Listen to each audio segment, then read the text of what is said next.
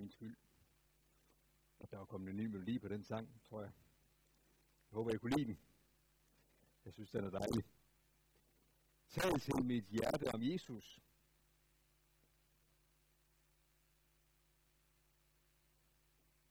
Det er ikke sådan en, øh, en øh, jeg tror det var Søren, der sagde det engang, det er ikke, det er ikke sådan en, en, en, en sang til prædikanten. Vi beder Helligånden om at tale til vores hjerte om Jesus. Vi skal folde vores hænder og bede sammen for prædiken her. Kære far hende, så siger jeg dig tak, fordi vi får lov til at komme til dig. Og tak, fordi vi får lov til at være sammen til gudstjeneste. Og så beder jeg dig, far, vil du tale til os? Vil du tale til os om Jesus? Vil du tale til os om det fuldbragte, han gjorde for os? Amen. Vi vil rejse os og læse teksten til, øh, til i dag. Den står i Hans Evangelie kapitel 12 og vers 23. Johannes Evangelie 12, 23, og der står sådan her. Men, I, men Jesus svarede dem, timen er kommet, da menneskesønnen her skal herliggøres. Sandelig siger jeg, hvis vedkornet ikke falder i jorden og dør, bliver det kun det ene korn, men hvis det dør, bærer det mange folk. Den, der elsker sit liv, mister det. Og den, der hader sit liv i denne verden, skal bevare det til evigt liv. Den, der tjener mig, skal følge mig, og hvor jeg er, der skal også min tjener være. Den, der tjener mig, ham skal faderen ære. Nu er min sjæl i oprør. Hvad skal jeg sige? Fader, frels mig fra denne time. Nej, derfor er, jeg, derfor er jeg nået til denne time. Fader, herliggør dit navn. Der lød der en røst fra himlen. Jeg har herliggjort det, og jeg vil atter herliggøre det. Folkeskarne, som stod der, hørte det, og sagde, hørte det, sagde, at det var torden. Andre sagde, en engel talte til ham. Jesus sagde til dem, den røst lød ikke for min skyld, men for jeres skyld. Nu fældes der dom over denne verden. Nu skal denne verdens fyrste jages ud. Og når jeg er blevet ophøjet fra jorden, vil jeg drage alle til mig. Det sagde han og betegnede dermed, hvordan han skulle dø. Amen.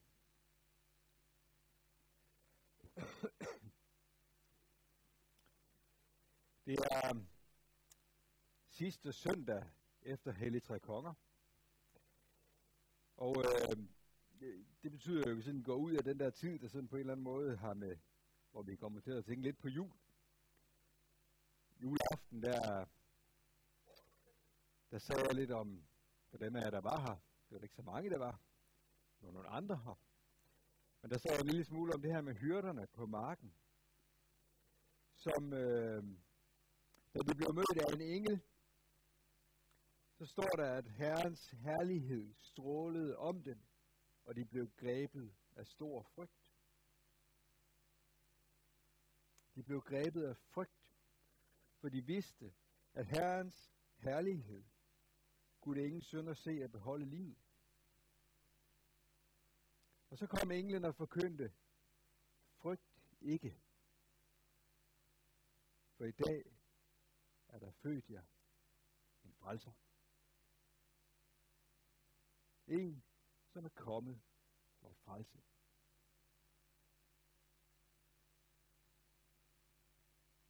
I dag er det ved en anden tekst foran os, her fra Johannes Evangeliet kapitel 12, om vedekorn. Situationen er den, at det er palme søndag. Jesus har lige reddet ind i Jerusalem på et æsel. Han er kommet ind i byen, som er ved at forberede sig til den store fest, påskefesten. Og det vrimler med mennesker kommer der nogle grækere, går hen til Filip og siger, Filip, kan du ikke, her kan du ikke vise os Jesus? Vi vil gerne møde Jesus. Måske har de hørt om en mand, en mand, som kunne øh, gøre syge raske. En mand, som kunne øh, mætte 5.000 mennesker bare sådan ud af, en, af ingenting næsten. En mand, som kunne øh, helbrede syge og kunne få døde til at stå op af graven og drive under, under, under ud. En mand, som kunne få lamme til at gå og blinde til at se og døve til at høre. Ham ville de gerne møde. En mand, som kunne være til gavn for mennesker. Vi ved det ikke. Vi ved ikke, om man fik et møde, om de fik et møde med Jesus. Om vi får mulighed for at tale med Jesus, finder vi ikke ud af. Men Jesus han giver dem et svar, da Filip og Andreas kommer hen og siger, der er nogen her, som gerne vil møde dig, Jesus. Et besynderligt svar, og det var den tekst, vi læste.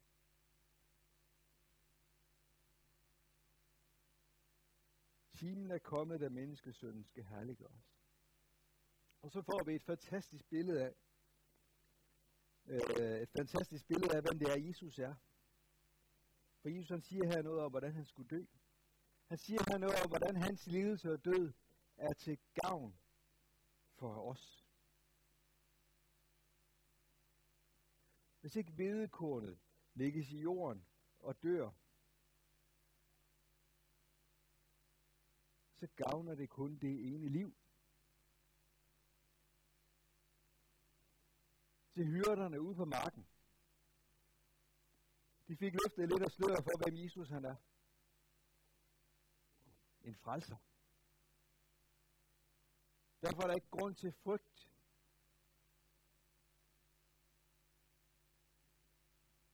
Josef, han fik løftet en lille smule af sløret for, hvem Jesus han var, og hvad det var, hvordan hans liv det skulle leves, og hvordan det liv det skulle ende.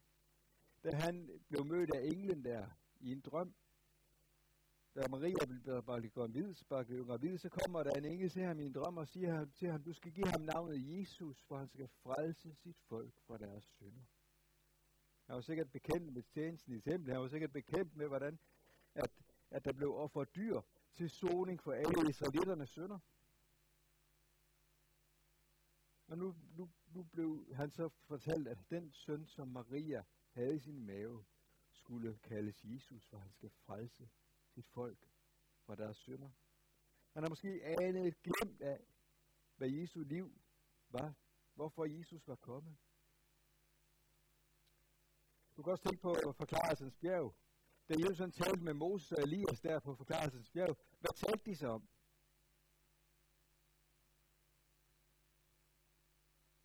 Lukas evangeliet kapitel 9, der står, at de talte om den udgang, som man skulle opfylde i Jerusalem. Hele livet igennem har det været klart for Jesus, hvad der var formålet med hans liv. Hele livet igennem. Han kom ikke til verden for at være til gavn for os ved sit liv. Jesus kom til verden for at være til gavn for os ved sin død. Paulus han udtrykker det i, i uh, Galaterbrevet, at Gud han sendte sin søn til verden for, at han skulle løskøbe. Han skulle løskøbe ved sin død. Jesus skulle ikke være til gavn for verden ved sit liv. Når Jesus han kom for at frelse ved sin død.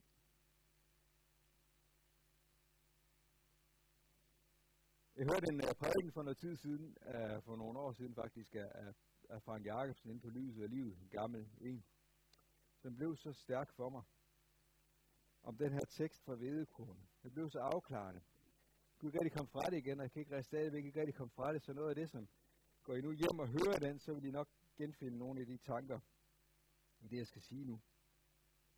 Fordi sagen er nemlig, at Jesu herlighed og Guds navns herlighed er forbundet med denne død.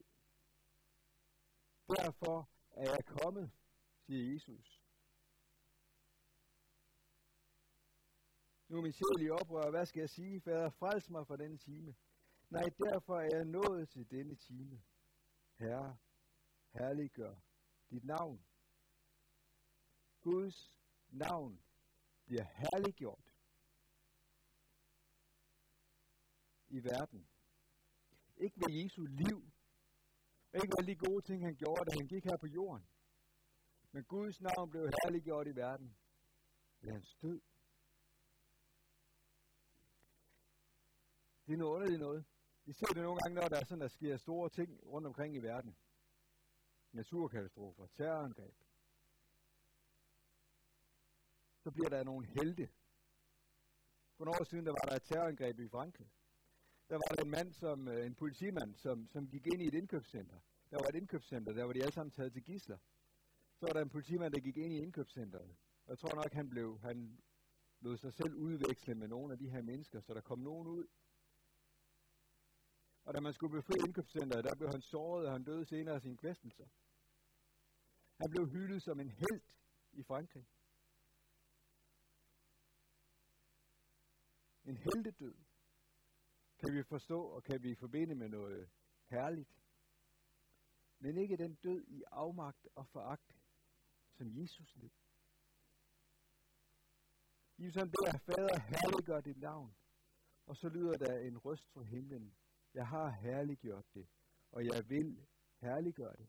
Og så siger Jesus, den her røst, den lød ikke for hans skyld, men for vores skyld. For dem, der var omkring sig, ham skyld. For at de skulle høre, at, det, at Gud i den her dødstime på Golgata ville vise sin herlighed. Jesus døde på Golgata, og derved viste Gud sin herlighed. Hvordan det? Jo, der sker to ting, da Jesus han hænger på korset. For det første, så sker der det, at nu fældes der dom over denne verden. Og for det andet, så kastes denne verdens fyrste ud. Vers 31. Det første Gud gør i den time, hvor vedekornet overgives til døden, at han fælder dom over verden. Og så er det Frank Jacobsen siger, at det er uden sammenligning det, der, det mest grundlæggende, der kan siges om denne verdens forhold til vores Gud. I det forhold til Gud, der råder døden. Der er ikke noget, Bibelen taler om med så stærke ord. Der er ikke noget, skriften taler om med stærkere ord end verdens dom. Mellem Gud og os råder en magt, som hedder døden. Og så nævner han nogle eksempler på det. Da Adam og Eva de blev jaget ud af Edens have, der døde de. Paulus siger det i Rombrevet kapitel 5 og vers 12, og det følgende er, at døden den er hersket på grund af den ene synd, den enes fald med henvisning til Adam. Bort fra Gud. Et andet eksempel er den gudstjeneste, som Gud øh, pålagde israelitterne at følge, da de var på vandring gennem, øh, gennem Sinai-ørkenen op til det forjættede land. Gud holdt dem en virkelighed for øje. Gennem offerhandlinger. At når de har med Gud at gøre i gudstjenesten, så var der en dødsmagt, som var imellem. Der måtte ofres et dyr. Hele gudstjenesten var samlet om denne dødsmagt, som er mellem Gud og menneske.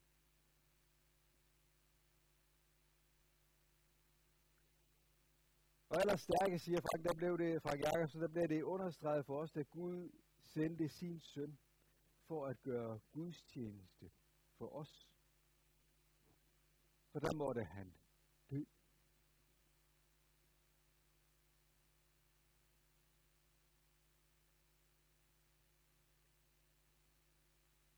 Den gudstjeneste, som han udførte for os. Og det eneste og det stærkeste i den gudstjeneste, som Jesus udførte for os, det var hans død. Det eneste menneske, som nogensinde her på jorden har haft Guds velbehag ved sit liv. For sit livs skyld. Han måtte dø, hvis han bare skulle blive et menneske til gavn. Hvedekornet måtte dø. Uden død blev det bare det ene korn og ikke mere. Og så bad Jesus i Gethsemane. Far, hvis det er muligt, så lad denne kalk gå mig forbi. Men netop det var ikke muligt. Apostlerne, de rejste rundt, og så fortalte de om Jesus, og så udlagde de, at Kristus han måtte lide og dø. For eksempel Apostlenes Gerninger 17.3. Han måtte lide og dø og opstå.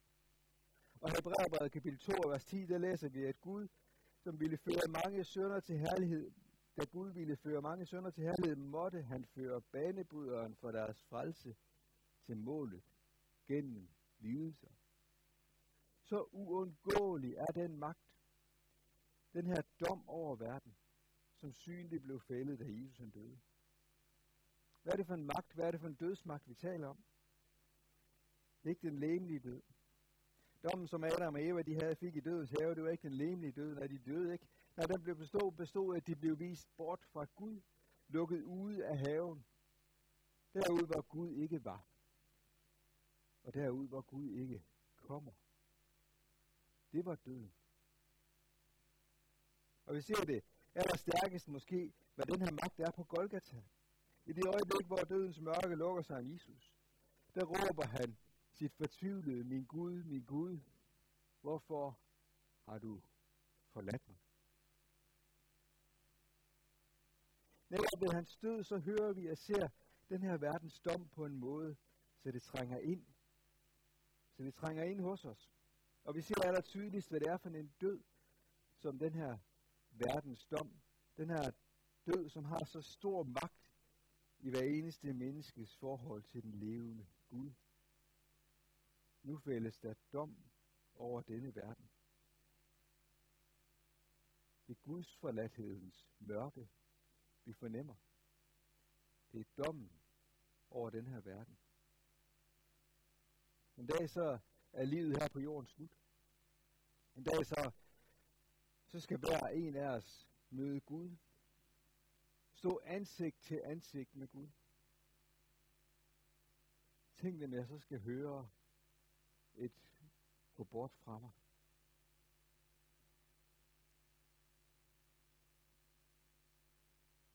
Tænk, at jeg skulle høre det. Hvorfor skal det blive det sidste, jeg hører fra Gud? Så fornemmer jeg et glimt af den dom. Så begynder jeg at forstå, hvad helvede er. Så fornemmer jeg noget af det mørke, noget af den ild, som aldrig slukkes, som jeg skal tørste efter at komme ud af. Her begynder jeg at forstå noget af, hvad fortabelse er.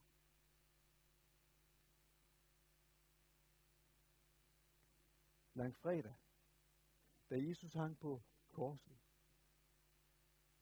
der var Jesus der. I Guds forladthedens mørke.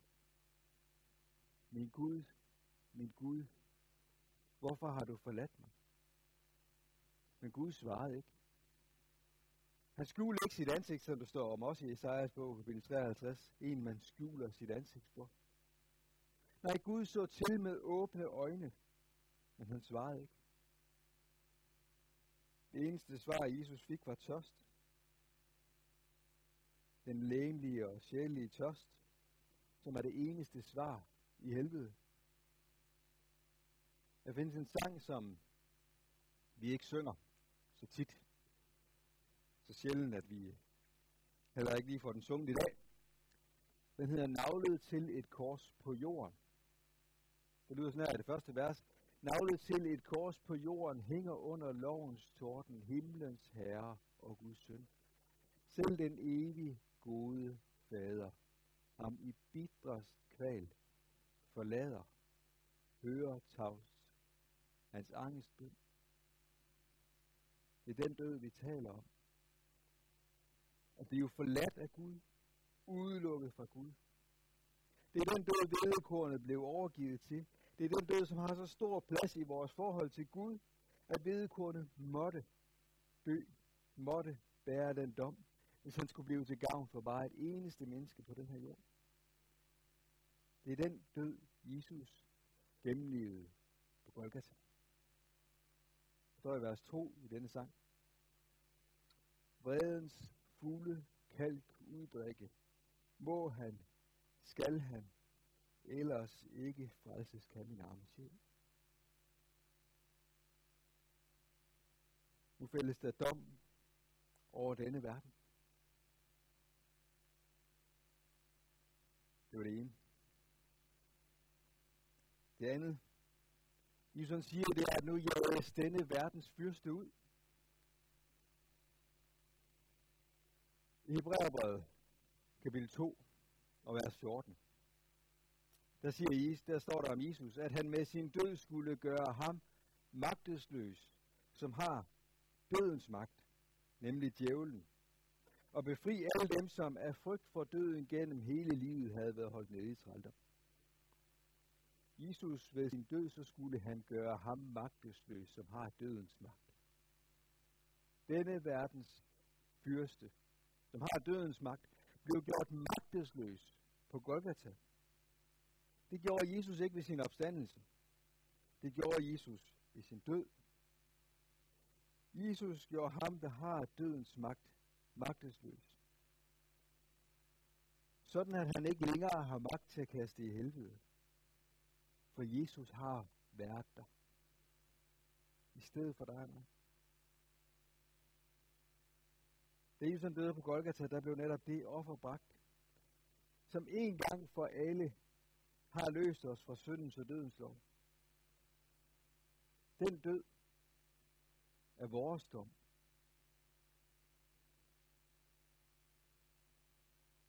Jesu død er vores dom. Og Guds navn bliver ikke herliggjort, for det rigtig godt for os. Det er også Guds herlighed, at den død netop er vores frelse. Og derfor så kunne vi høre den på marken julenat. Så kunne de stå der, og Herrens herlighed strålede om dem. For i dag er der født jer en frelser. Det var for Jesus, da Jesus han døde på Golgata.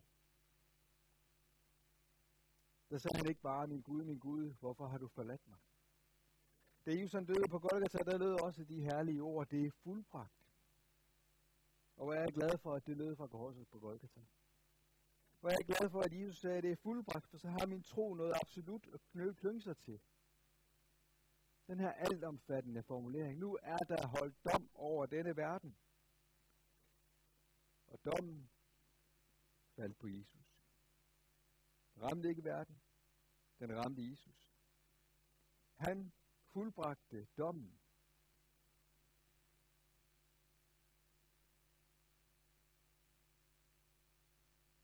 Og derved så blev den dødsmagt, som er mellem mig og Gud, fuldbragt, overvundet. Han blev forladt af Gud, og Gud var selv vidne til det, da dommen blev eksekveret. I Hans evangelie kapitel 4, nej, kapitel 5, og vers 24 står der et vers, som jeg synes er fantastisk. Der står der sådan her, Øh, sandelig, sandelig siger jeg, den der hører mit ord og tror ham, som har sendt mig, nu skal I høre godt efter, har evigt liv og kommer ikke, ja, det stod der, og kommer ikke for dommen, men er gået over fra døden til livet. Den, der hører mit ord, siger Jesus, kommer ikke for dommen, men er gået over til livet. Jo, for dommen er afsagt. Straffen faldt på Jesus. Den dødsmagt, som er mellem Gud og mig, er dommen. Den har Jesus fjernet. Fjernet. Så den, der tager imod det, kommer ikke for dommen, men er gået over til livet. Du, som hører Jesus til, du er gået over til livet. Jesu fuldbragte værk på Golgata gælder hele livet. Det er ikke bare sådan et trumfkort, man lige hiver op i lommen, den dag man skal, man skal herfra og står for Gud i dommen. Ja, ja, Jesus han døde for mig. Fint, du kan gå ind. Sådan hænger det ikke sammen. For du kommer slet ikke for dommen. At være en kristen er at være friet ud af mørkets magt og flyttet over et andet rige, i et nåderige, i syndsforladelsens rige. I Jesu Kristi rige. Der hvor lovens krav ikke længere gælder. For Jesus fuldbragte frelsen på Golgata ved selv at tage lovens dom ind over, over sig. Ved selv at betale prisen for dommen.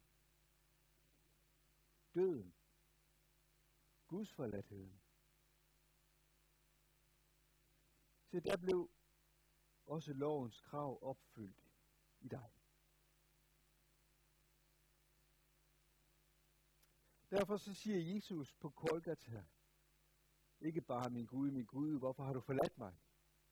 Men han siger, det er fuldbragt, for lovens krav er opfyldt i dig. Og så bliver det brændende spørgsmål, hvordan skal jeg fordele i det? Hvordan skal jeg undgå at stå for Guds domstol en dag og høre de forfærdelige ord? Jeg kan ikke gå bort fra mig. Jeg kender dig ikke. Og svaret det er, det er fuldbragt. Men så må jeg da begynde at leve op til lovens krav. Så må jeg da begynde at blive, blive vise mig værdig til at fordele i Kristi fuldbragte værk, tænker du måske. Nej. Det er fuldbragt. Der er ikke mere, der skal gøres. Der er ikke mere, der kan gøres. For Kristus har været der først.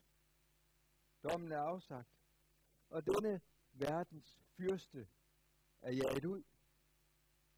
Det er som døde på Golgata, der blev han forladt af Gud, og det blev han, fordi han blev gjort til synd for dig. Og Paulus siger i 2. Korintherbrev kapitel 5 og vers 21, at så blev du også gjort til Guds retfærdighed i ham. Så er du, som hører Jesus til, du, som hører Jesus til at tro på ham, du er blevet Guds retfærdighed. Jesus. Fordi Jesus blev til synd for dig. Lovens krav er opfyldt i dig.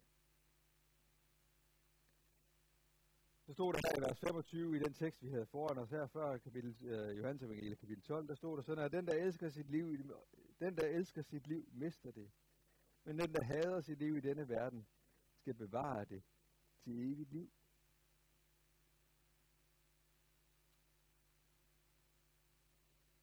Der er en underlig dobbelthed her. Hvedekornet, Jesus, bærer kun frugt, hvis det dør. Og vi må give slip på vores liv for at vinde det. Det er underligt med os mennesker. Vi kæmper så krampagtigt for at holde fast på det liv, vi har. For vi er så nødt til at miste det.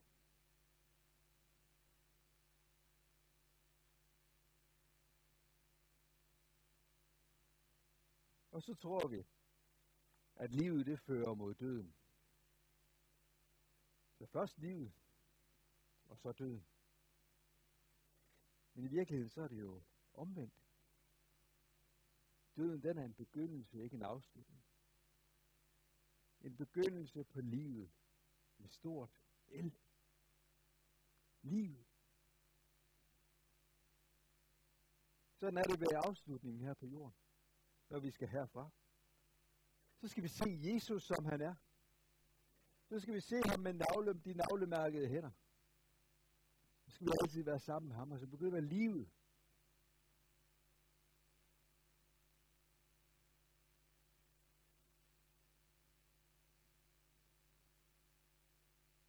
Det underlige er også sådan, sådan er det også her i livet, her på jorden.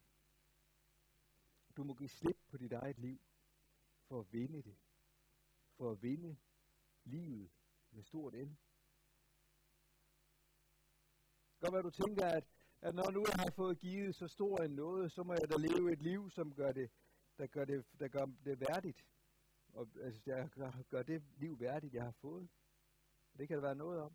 Det er rigtigt, at når du er en kristen, så er der en kamp. Ånden kæmper imod kødet, og kødet imod ånden, og de to vil ikke det samme. Og ånden vil det, Gud vil, og kødet vil det, som satan vil, og du som hører Jesus til, du oplever, at du hader synden. Du oplever, at det er tillokkende at gøre sådan, som, synden, som, som, som satan vil, og prøve at følge synden. Men du ønsker i virkeligheden at gøre sådan, som Gud vil, og du bliver draget af syndens magt. Det er så tillokkende. Satan og den her verdens fyrste trækker og lokker i dig. Trækker dig væk fra Jesus. Og så taler Paulus om at dræbe levende skærninger i Romerbrevet kapitel 8, vers 13. Og så tænker du, så må jeg tage mig sammen og få dræbt de levende skærninger. For loven siger jo, du må ikke, og du skal. Men hør engang. Du, Guds ord siger ikke, at du skal dræbe levende skærninger ved loven. Du skal ikke tro, at du kan kigge på Guds lov. Du må ikke, og du skal. Og så øve dig i at følge den og forbedre dig og dræbe lægemes gerning, for så kommer du til kort. Det eneste, du får ud af det, det er, at du dør. Så kommer du ind under verdens dom. Adskillelsen fra Gud. Guds forladtheden. Der hvor du i egen kraft forsøger at tage livet af synden i dit liv, så bliver du nemlig væk fra det fuldbragte. Jo, du må lade alt dit eget ligge. Alt dit eget. Dit liv. Det må dø dagligt. Og i stedet så må du se på at tage imod det, som Jesus han har gjort for dig. Det fuldbragte på Golgata. Så må du igen og igen vente dig til, vente dig til det og se tilbage, se på det og glæde dig over det. Fordi så bryder du syndens magt i dit liv. Jesus har taget denne verdens dom, adskillelsen, døden, Guds forladthed. Han har sejret over denne verdens fyrste. Det er fuldbragt. Det er fuldbragt. Lovens krav er opfyldt i dig. Vi skal lige se på et eneste lille et sted, inden vi slutter her. og Det er i åbenbaringsbogen kapitel 12. Jeg er så glad for det sted. Der står der om i åbenbaringsbogen kapitel 12. Og skal vi se, om jeg kan finde den øh, om, øh, om en lovsang her. Og så står der i kapitel 12 og vers 11. Nu er frelsen og magten og riget hvor Guds og herredømmet hans salvedes. Hvorfor? Magten er Guds, herredømmet er hans salvedes. Herredømmet er Jesu herredømme. Nu er det sådan. Jo, for vores brødres anklager er styrtet. Han som dag og nat anklagede dem for Gud. De har besejret ham ved lammets blod og ved deres vidnesbyrds ord. De havde ikke livet forkert til at gå i døden. Nu er magten og riget og herredømmet Guds og hans salvedes. Jo, for anklageren er styrtet. Han, som anklagede dem nat og dag, han er styrtet. Der er ikke mere at anklage mig for. Han er besejret. Der er ikke mere at anklage mig for, for det er fuldbragt. Jesus har været der. Og hvordan er han så styrtet? Er han styrtet ved, at, at brødrene de forsøgte at op, op, op, op og efterleve loven? Nej. Han er besejret ved lammets blod. Anklageren er besejret ved lammets blod. Satan, som bestandig anklager mig for Gud. Denne verdens fyrste, han er jaget ud. Ikke med mine gerninger, men ved lammets blod. Ved Jesu død på Golgata, der blev han besejret. Og derfor er der ikke mere anklagende for. Det er fuldbragt. Og derfor skal vi om et øjeblik dele nadvaren sammen. Og så får vi del i Jesu læme og blod, som besejrede vores anklager. Nu vi må glæde os over det ord. Du får fuld din synd er solet, og du får, og dommen den er eksekveret, og syndens magt den er brudt, for der er ikke længere noget. Han har ikke længere, synden har ikke længere magt over dig. Du er nemlig friet ud af mørkets magt, og så er du flyttet over i hans elskede søns rige. Et nåderige, hvor du får lov til at leve i det fuldbragte og Golgata. Det gælder hele dit liv. På grund af det fuldbragte, så er du gået over fra døden til livet, for der lød et fuldbragt på Golgata. Og derfor så vil vi takke og bede og sige, lov og tak og ære være dig, vor Gud, Fader, Søn og Helligånd nu som var, er og bliver en sag, sand treenig Gud, højlovet fra første begyndelse nu og i al evighed. Og så beder vi dig, Helligånd, at du aldrig nogensinde, olad aldrig nogensinde korsets træ mig gå af minde. Som dig frelsens fyrste barn. Men lad kors og død og smerte tale, råbe i mit hjerte, hvad min frelse koste har. Amen. Vi vil rejse os